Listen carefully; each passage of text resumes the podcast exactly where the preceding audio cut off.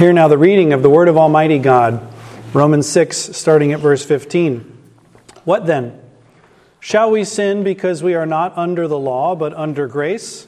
God forbid. Know ye not that to whom ye yield yourselves servants to obey, his servants ye are to whom ye obey? Whether of sin unto death, or of obedience unto righteousness?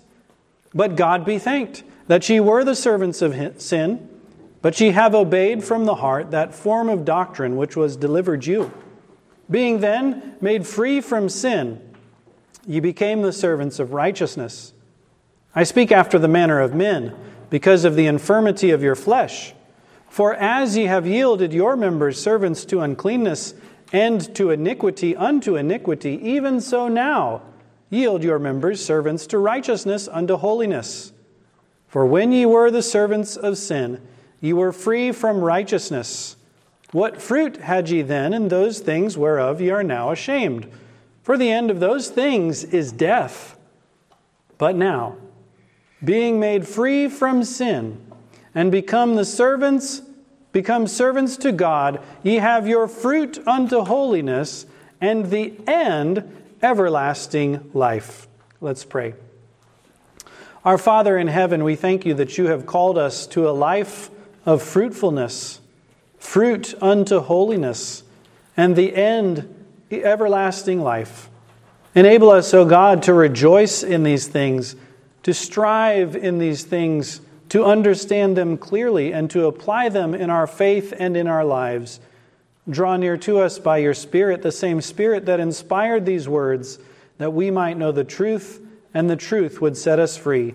All this we ask in Jesus' name. Amen. Please be seated.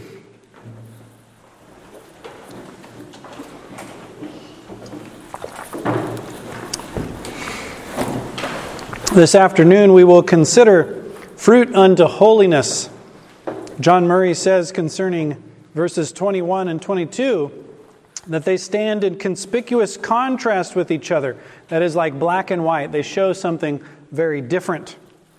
He says, verse 21 shows the fruitlessness, the shame, and the death which follow in the wake of sin.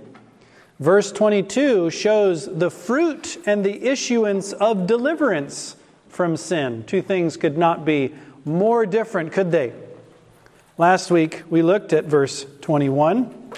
We saw how the Spirit of God piles on arguments to dissuade us, to keep us away from the practice of sin and how there is no good, whether past, present, or future, there is no good in sin. No time, no place, and no person where sin yields good. We saw this as a rebuke to any who would entice us to this slavery of sin. Though they would promise us freedom, they bring us into bondage. We saw an exhortation that if we hear God give us so many reasons why we ought not to continue or to commit one act of sin, then let us argue thus with ourselves to dissuade ourselves, not make excuses for our sins, not parley with our uh, enticements to sin, but rather, rather to cut off the occasions and temptations of sin. We saw how in God's moral government there is always sowing and there is always reaping. We'll see this again today from verse 22. The end of these things is death.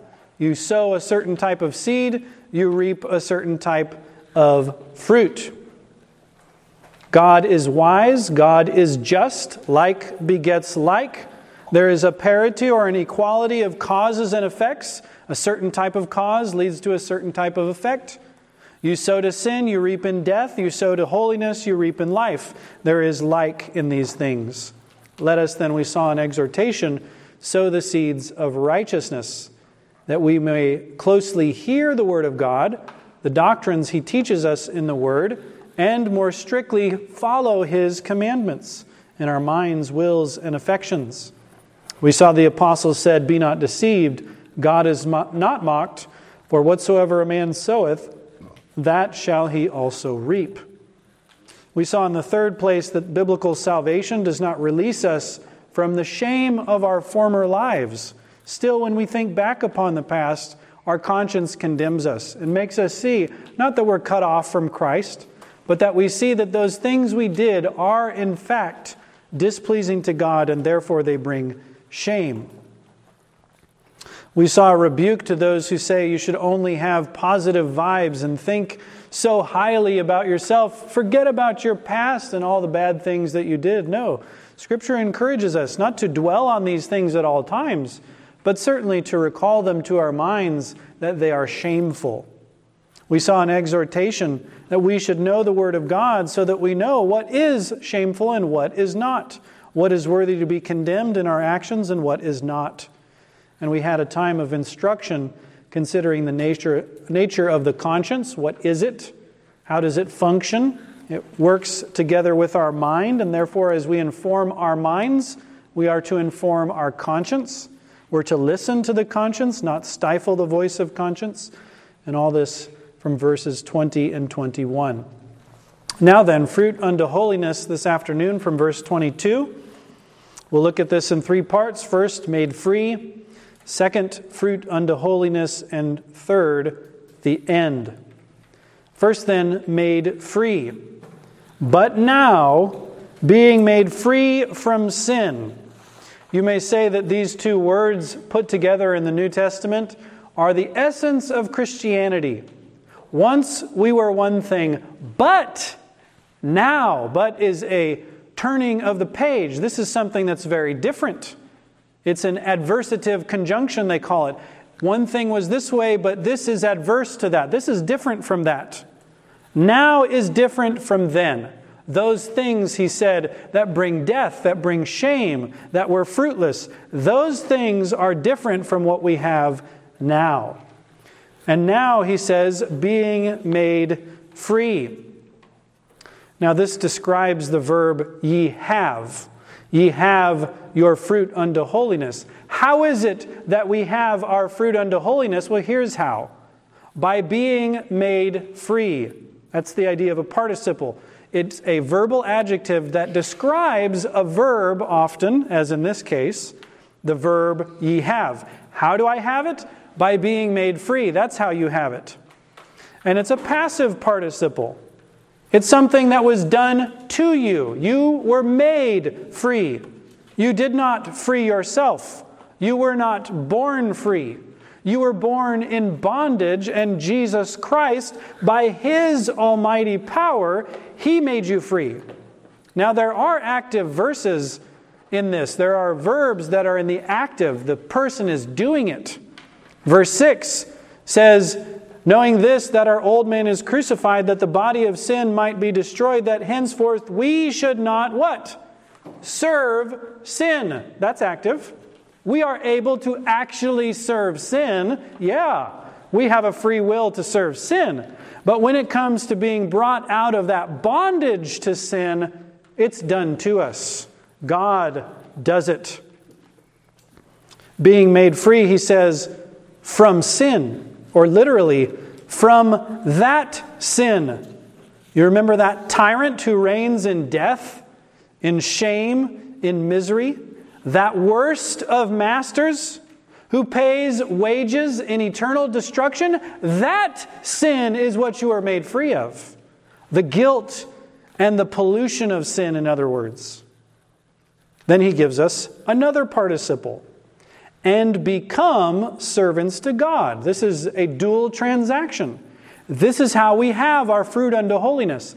Christ brings us out of bondage to the master sin and Christ makes us what? Slaves. He brings us into better bondage. Bondage to God Himself, he says. Again, this is done to us by God. This again is an aorist passive participle. Happened at a point in time, that's aorist. Passive, it was done to us, and it's a participle. It describes how we have our fruit. Now, here we have redemption. Redemption is not absolute freedom from service, but rather it's the transference from one master to another. That is the Christian teaching on redemption. Now, who are we made? And when we're bought with a price, who are we made the servants of? He says, to God. To that God, the true and the living God, the one and only God. Now, you'll note, as we've pointed out before, Verse 18 says, We became the servants of what? What do you see there in your Bibles? Being then made free from sin, ye became the servants of righteousness, in verse 18. Look back at verse 16. Know ye not that to whom ye yield yourselves servants to obey, his servants ye are, to whom ye obey, whether of sin unto death or of obedience? Notice here, the apostle uses the words obedience and righteousness and God almost as synonyms in this passage. Now, they don't mean the same thing, they're not referring necessarily to the same thing. But notice that they're substituted for each other. Robert Rollock, in his commentary on Romans, says, For whether we say to serve God, or righteousness, or obedience, it all comes back to the same purpose.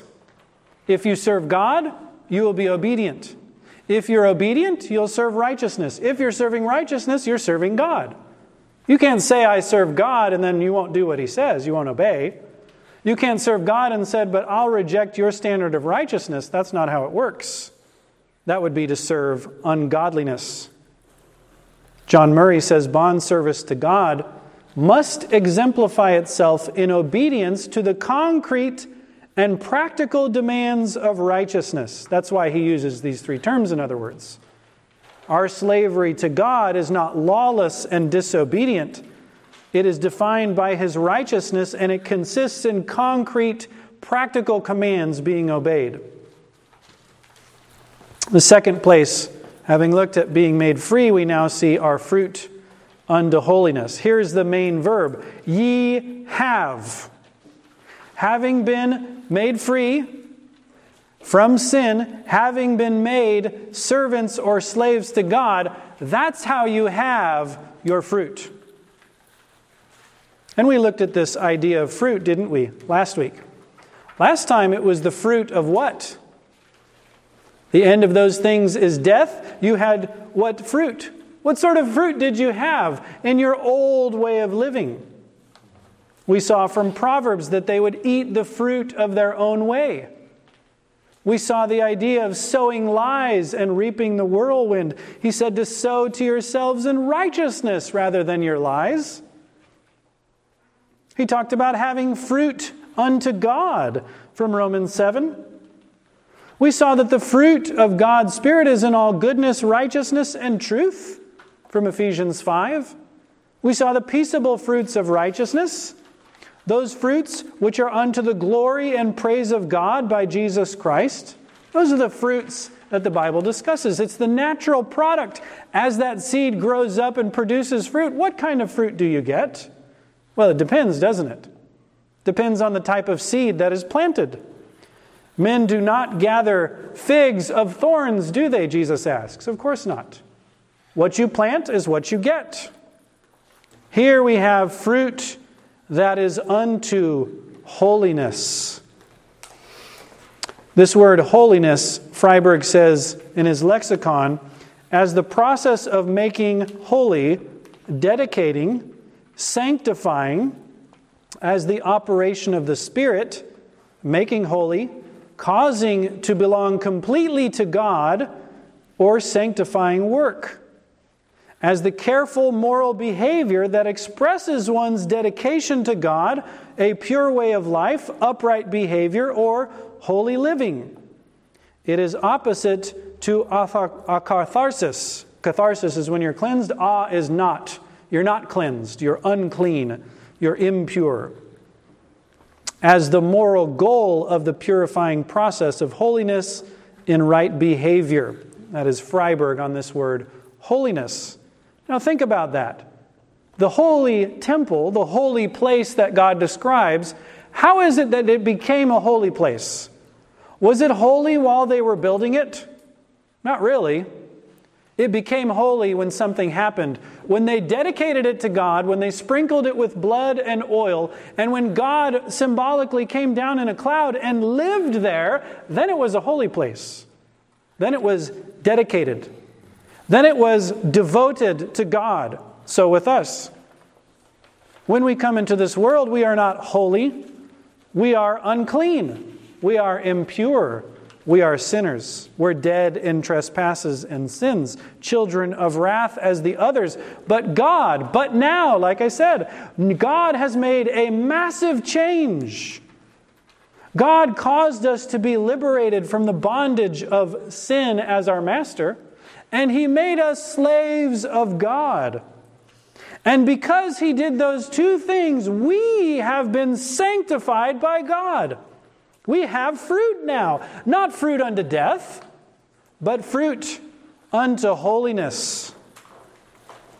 Please open to 1 Corinthians chapter 1 concerning holiness. Hagiasmos is the Greek word. Means a thing separated, devoted to a God, in this case, the true God.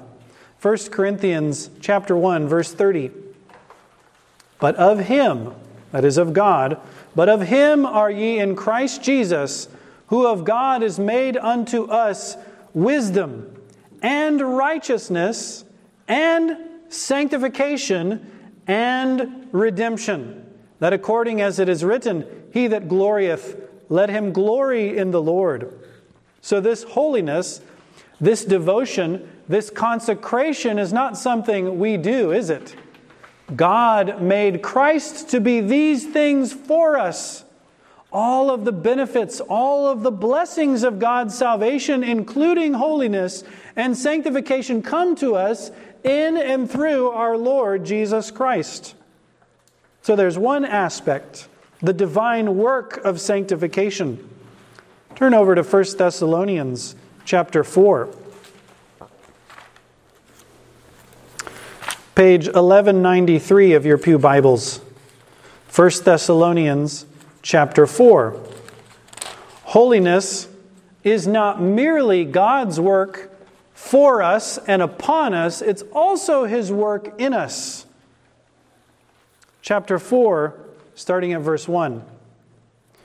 Furthermore, then, we beseech you, brethren, and exhort you by the Lord Jesus that as ye have received of us how ye ought to walk and to please God, so ye would abound more and more. Now, in the Bible, the word walk or pathway or the way, it refers to the manner of living. How does a person live their life? What are the deeds, the words? What are the choices? What are the priorities of that person? That's their way, that's their walk. So here he's saying, there's a specific manner of living, choosing, speaking, thinking, willing, the way of life. That thing, that's taught to you by Christ.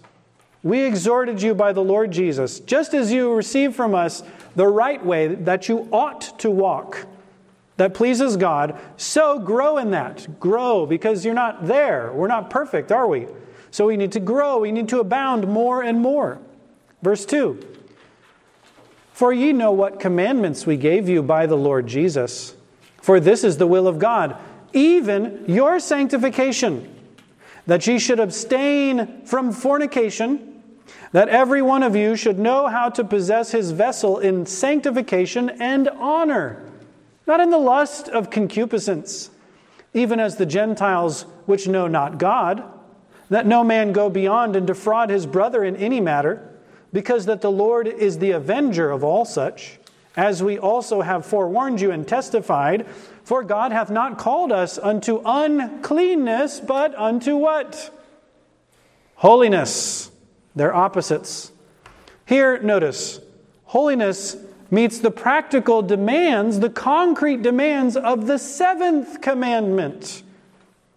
He refers them to fornication which is any sexual behavior outside of marriage. That's all it is. It can include adultery. It can include people who are not married. It can include sodomy. It can include all sorts of sexual perversity that God forbids by the light of nature and by the light of Scripture. Those things are unholy. They are unclean. They're like being a beast, he says. If you're like the Gentiles, you're ruled over by your lust and your strong desire for things that God hasn't given to you, just like a beast is. That's the lust of concupiscence. The Gentiles, they don't even know God, so they behave that way. He says, holiness is the opposite. So it's not merely this dedication to God by the Spirit dwelling in you, by the work of Christ for you, it's also what God works inside of you practically, changing and renewing you more and more externally in your deeds, in your walk. We call this progressive sanctification. There is what we call definitive sanctification, where you're renewed in the whole man after the image of God. Then there's progressive sanctification, where you're enabled more and more to walk so as you ought to walk and please God, abounding more and more. That's progressive. More, more, and more as time goes on. This is the fruit of holiness. What does it produce? Not those things of which you are ashamed now not those things that produce no good fruit in time past, not those things that produce death in the future. No, these things are very different. The fruit of holiness. Turn over four pages to 1197 in your Pew Bibles. 1 Timothy chapter 2. I'm picking on you ladies today. You've heard of the daughters of Zelophehad so far. Now you hear about holiness for women. 1 Timothy chapter 2 verse 12. But I suffer not a woman to teach, nor to usurp authority over the man, but to be in silence. For Adam was first formed, then Eve. And Adam was not deceived, but the woman being deceived was in the transgression. Notwithstanding, she shall be saved in childbearing if they continue in faith and charity and what? Holiness with sobriety.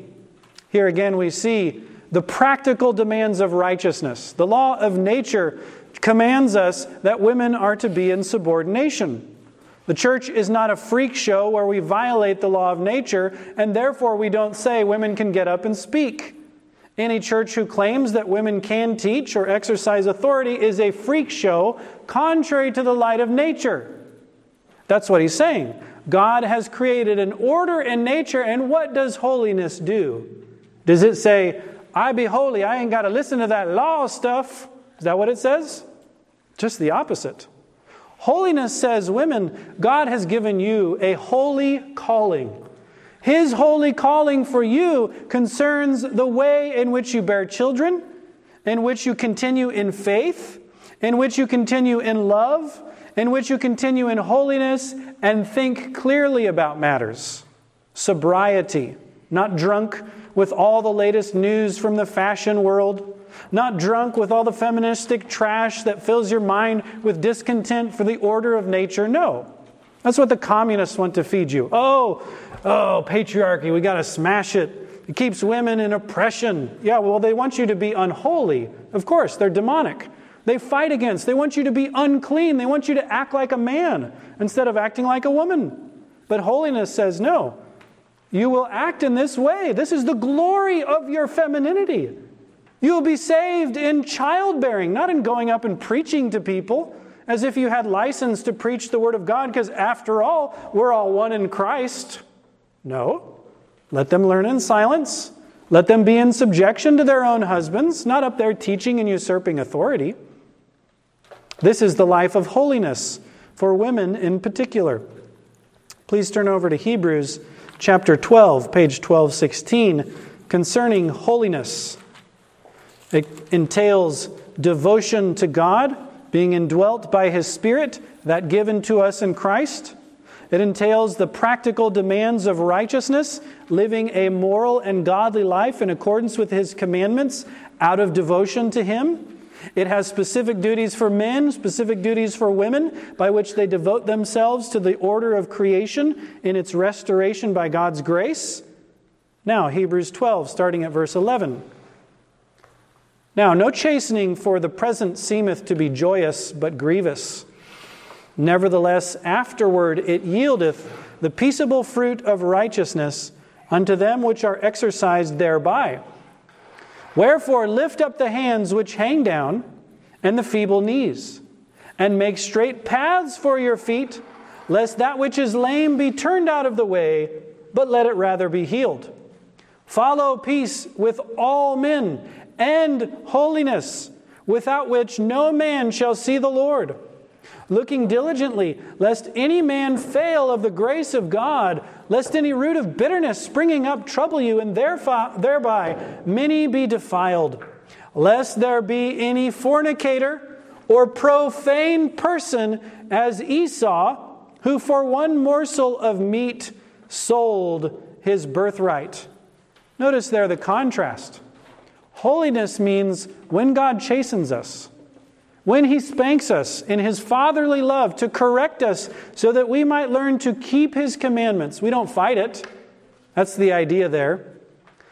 The hands that hang down. Ugh. Do I have to get a spanking? I don't want a spanking.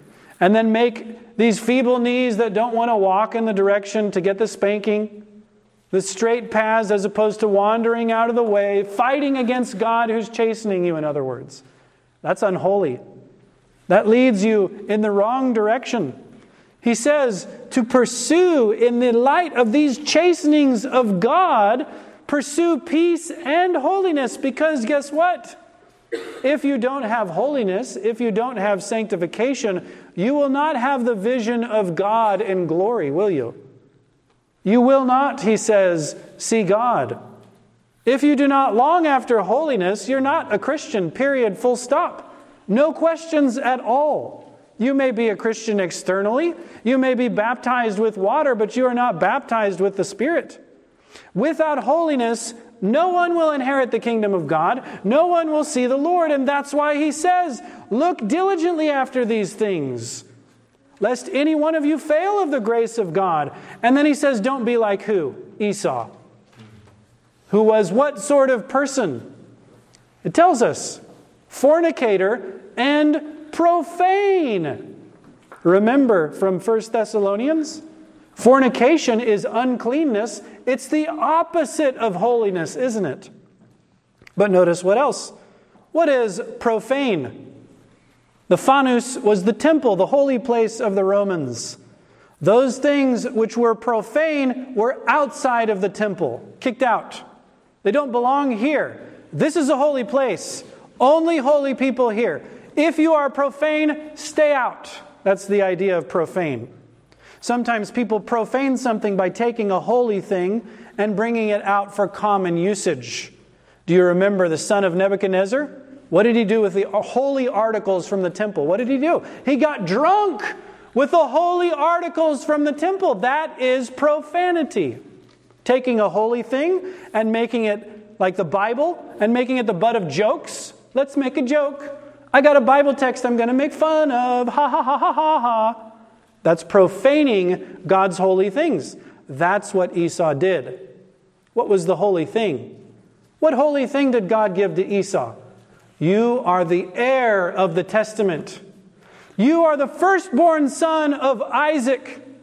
You have the promise to Abraham passed down to Isaac. Now it goes to you, Esau. And what does Esau say about that holy promise? What does he say about his inheritance? Food's more important to me. That's why he's a fornicator, by the way. His appetites rule his mind, not his mind informed by God's promise ruling his appetites.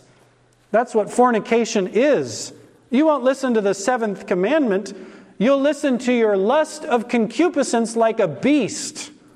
So Esau was. He was beastly. He was alogos. He was a brute. He was profane. He was a fornicator. And notice, this is the opposite of holiness.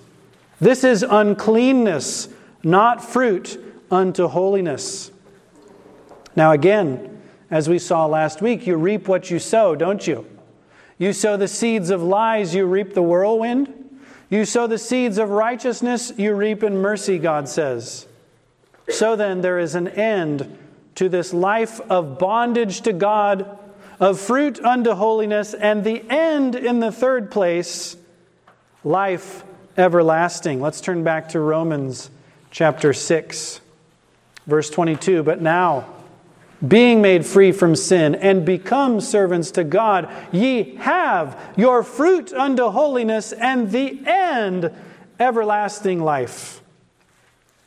Remember, we talked about this word end. We saw the end of those things as death from verse 21. You remember that?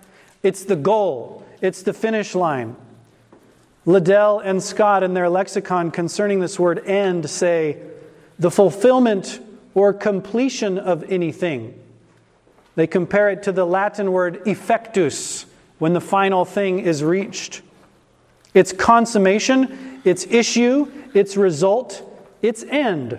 The end pr- proposed, the chief matter, the end of an action. Plato said the good should be the end of all actions. The chief good can be the telos, or the end. The prize that was given at the games, when you get your trophy, that's the telos, the completion of this. Friberg, in his lexicon, says an achievement, a carrying out, a fulfillment as a closing act. You know how you watch the movie until the end? Till everything comes to its completion? Till you see how it all turns out? What happens if you get just close to the termination, to the end? You don't know how it ends. It ugh, doesn't feel right, does it? I want to hear the end of the matter. I want to hear the end of the story. It's opposed to the arche or the beginning, the source of a thing. Please open to Deuteronomy chapter 31. The Septuagint uses this word end in various places in the Old Testament. One concerns the writing of the book of Deuteronomy. Deuteronomy 31, verse 24.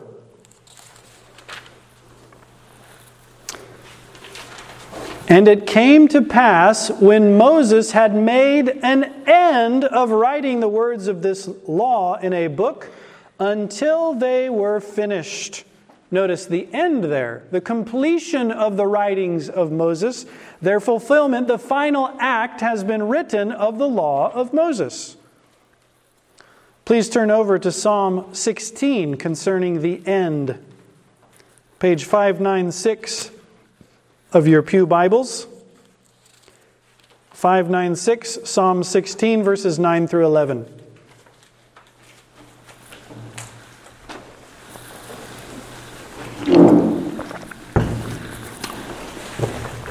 Therefore, my heart is glad, and my glory rejoiceth. My flesh also shall rest in hope, for thou wilt not leave my soul in hell Neither wilt thou suffer thine Holy One to see corruption.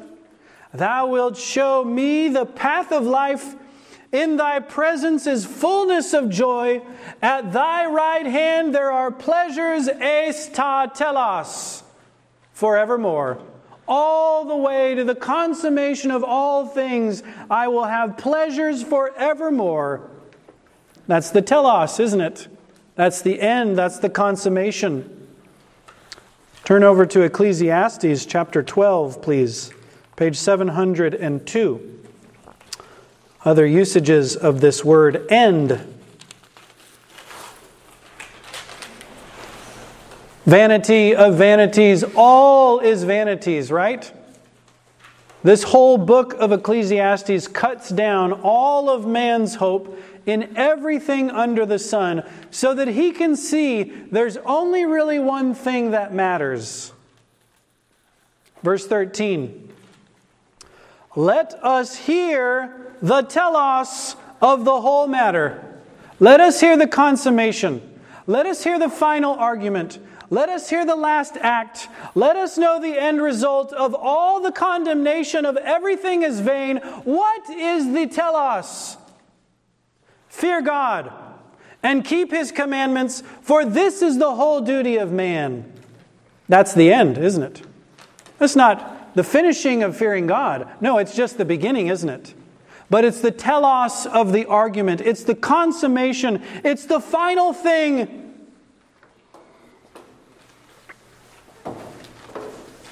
1 Corinthians 15 24, look up at your leisure refers us to the end of all things. Then cometh the end. Then cometh the consummation. That's the final act. When the resurrection of the dead happens, when Christ has put down all of his enemies, that's the end.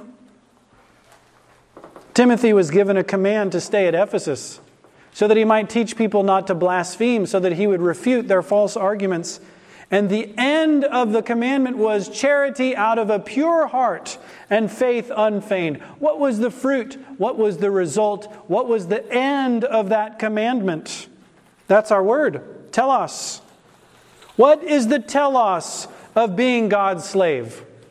What is the telos of having your fruit unto holiness? What is the consummation of a lifestyle lived for the glory of God as dedicated and holy unto Him? Life everlasting. That is the telos. That is the end. That is the final play act. That's it. That's when it's all consummated. That is the whole thing. What does that point towards? What is the consummation? What is the end? But life everlasting. Now, he leaves the word is out of the text. He doesn't say is. Turn over to Romans 6. He lets you figure out that he left it out. It's called an ellipsis. It's a form of emphasizing the thing that follows. Ye have your fruit unto holiness, and the end everlasting life. Now, normally we would say the end is everlasting life. But notice here, completely omits it. To draw our attention, what about verse 21?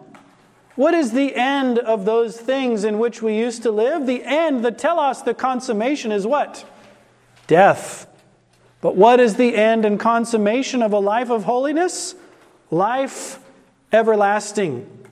Now, in our New Testament, in Greek, the word life is first, everlasting is second. In our English, they switch the order, as is proper in English.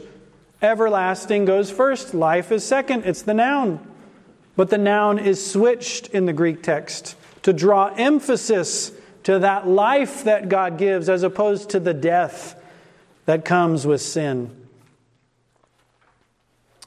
Please open to Matthew chapter 19 concerning this phrase, life everlasting. Page 983 of your Pew Bibles, Matthew 19, verses 16 through 19.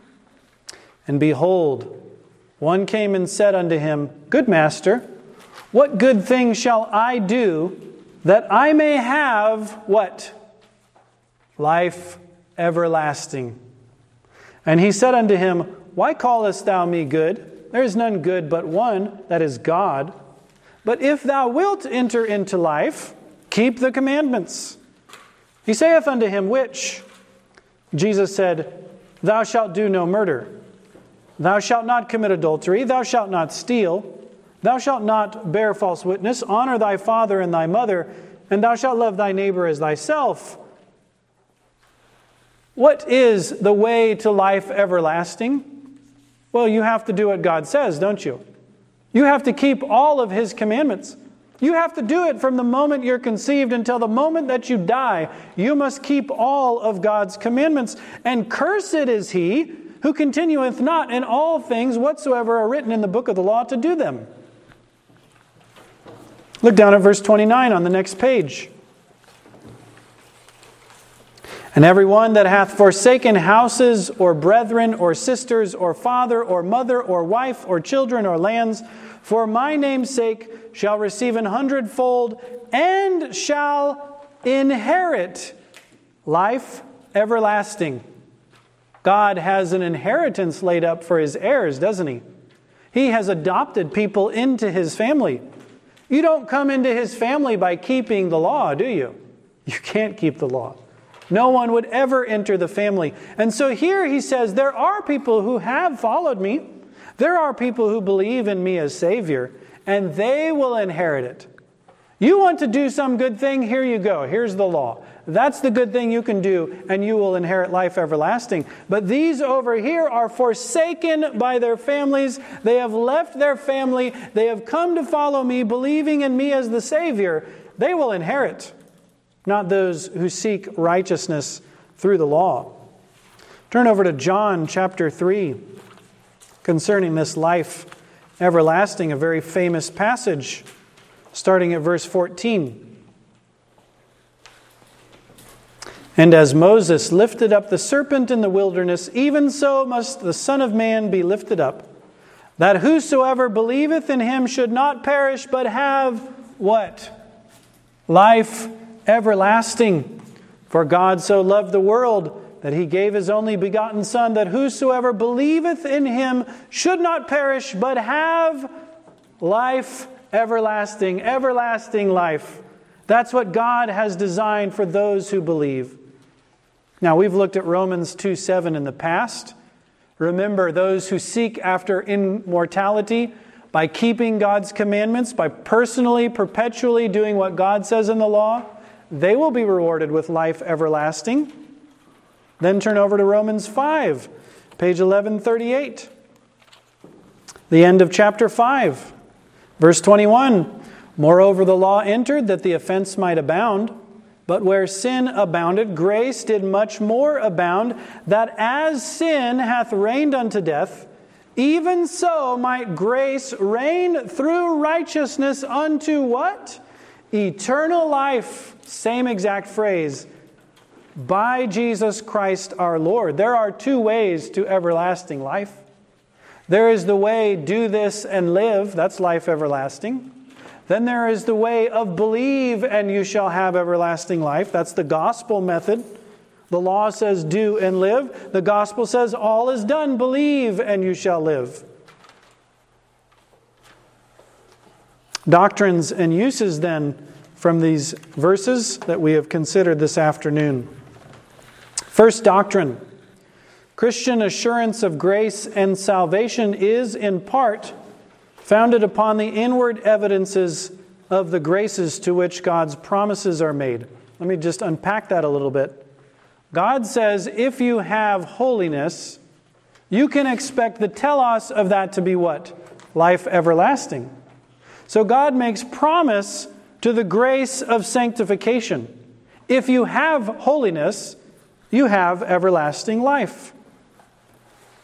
Our Confession of Faith, chapter 18, of the assurance of grace and salvation. And in the second paragraph says this This certainty is not a bare conjectural and probable persuasion. Oh, maybe I'll come at last. Maybe I'm saved. Maybe not. It's not that, they say. Grounded upon a fallible hope, but an infallible assurance of faith, founded upon the divine truth of the promises of salvation the inward evidence of those graces unto which these promises are made. Do you have holiness? Then you will see the Lord. Are you growing in grace and knowledge? Then you can assure yourself if I have this thing that God says, I will have the telos, I will have the end, I will have the consummation. John Chrysostom said the following Do you see how he points out some things as already given? and some as existing in hope. You got one thing now, and you're expecting something else later. You have one thing, you have holiness.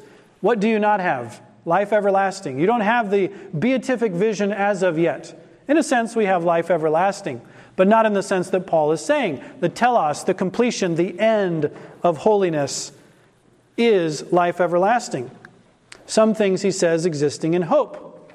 And from what are given, he draws proof of the other also. That is, from holiness of the life. Do you have the earnest? Do you have the life of holiness? Do you have the evidence that grace is at operation in you? If so, you can have an infallible assurance that what he has promised, he will also give. That's what our confession is saying. That's what the apostle is saying the end of a life with fruit unto holiness, the telos, the completion, the summation of that is life everlasting. Use one. God's people already possess in hand the grace of holiness. Remember, Christ has made unto us wisdom, righteousness, and sanctification, and holiness, and redemption. All who have been declared righteous in Christ will be sanctified. Therefore, if one has sanctification, they will have the result of their justification in life everlasting. This serves as a rebuke. In the second use, the Council of Trent, after the Reformation, they said, No, you can't have an assurance of salvation, or you will become presumptuous and carnal. You will wander from the way of holiness because we won't be able to hold over you that maybe you won't make it to the end. We can't keep you obedient then. This is called man's wisdom. The, the wisdom of the gospel is you have your fruit unto holiness and the end everlasting life. You can be assured. You can mark it down. If you have the one, you will have the other. And they said, No. They said, No, you cannot believe that, or we lose control. And that is true. They lost their control because people believed the scriptures rather than the words of men. Third use of this truth draw our minds in consolation heavenward. Let us delight in the holiness that God has worked in us. Is it perfect? No. Is it sincere? Yes. And that's what we delight in, that God has worked in us. Meditate that there is a consummation to this play of grace, so to speak. There is a final act. When the curtain closes, there is a telos, there is a completion to holiness. Meditate on that completion in life eternal. And remember, it's the pleasures forevermore at His right hand, all the way to the telos. We will enjoy those things. A second doctrine the life of holiness has its end in life eternal. The life of holiness has its end in life eternal. Our confession, chapter 16 of Good Works, paragraph 2, it says, These good works, done in obedience to God's commandments, are the fruits and evidences of a true and lively faith, and by them believers manifest their thankfulness, strengthen their assurance, edify their brethren adorn the profession of the gospel, stop the mouths of the adversaries, and glorify God, whose workmanship they are, created in Christ Jesus thereunto, that having their fruit unto holiness, they may have the end eternal life. That's God's design. A life of holiness starts in obedience to God's commandments. Faith produces those works it edifies the brethren. It strengthens assurance. It shows that we are thankful to God. It adorns the gospel of salvation, the doctrine according to godliness. It stops the mouths of the adversaries. And God says, This is the pathway that goes to Mount Zion. And when you walk on that pathway, guess where it ends? Mount Zion. The end is life everlasting. Bernard of Clairvaux he had these things to say about good works. He said they are the seeds of hope, they are the incentives of love, they are the signs of hidden predestination, they are presages of future happiness. That's where something tells you the wisdom to follow, gives you information about something that hasn't happened yet. That's a presaging. If you want to know, will I have future happiness? The question is, do you have good works? Then he goes on. He says these good works are the way to the kingdom, not the cause of reigning. You will not have a ticket that says, Here are my good works, let me into the kingdom, I will now reign with Christ. No. Christ purchased that by his death and by his resurrection, by his obedience all the way to death, by his righteousness and death, by his satisfying the law's demands. That's what purchases our title to reign. But how are you going to get to the kingdom? What is the way? What is the pathway that leads to the kingdom? Does it matter how you live? Of course it does. The end of those things, verse 21 told us, is death.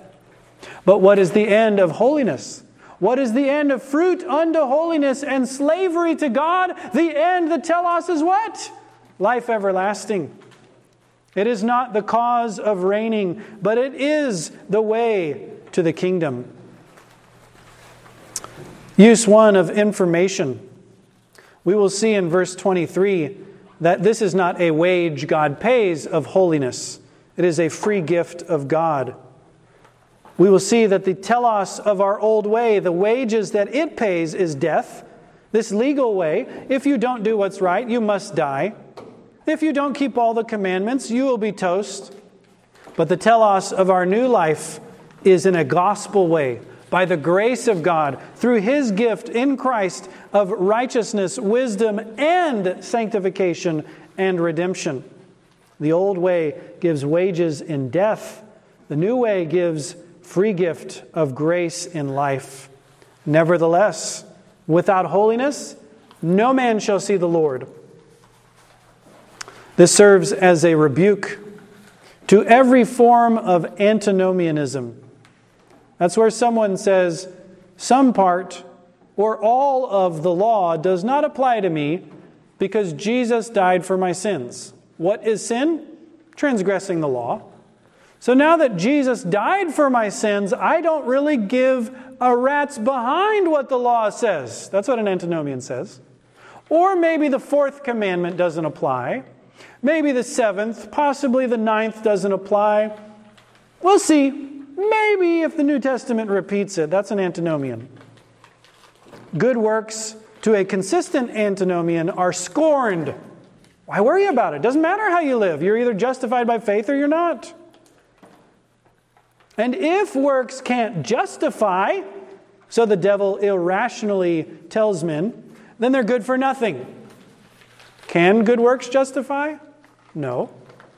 Are they therefore good for nothing? No, actually.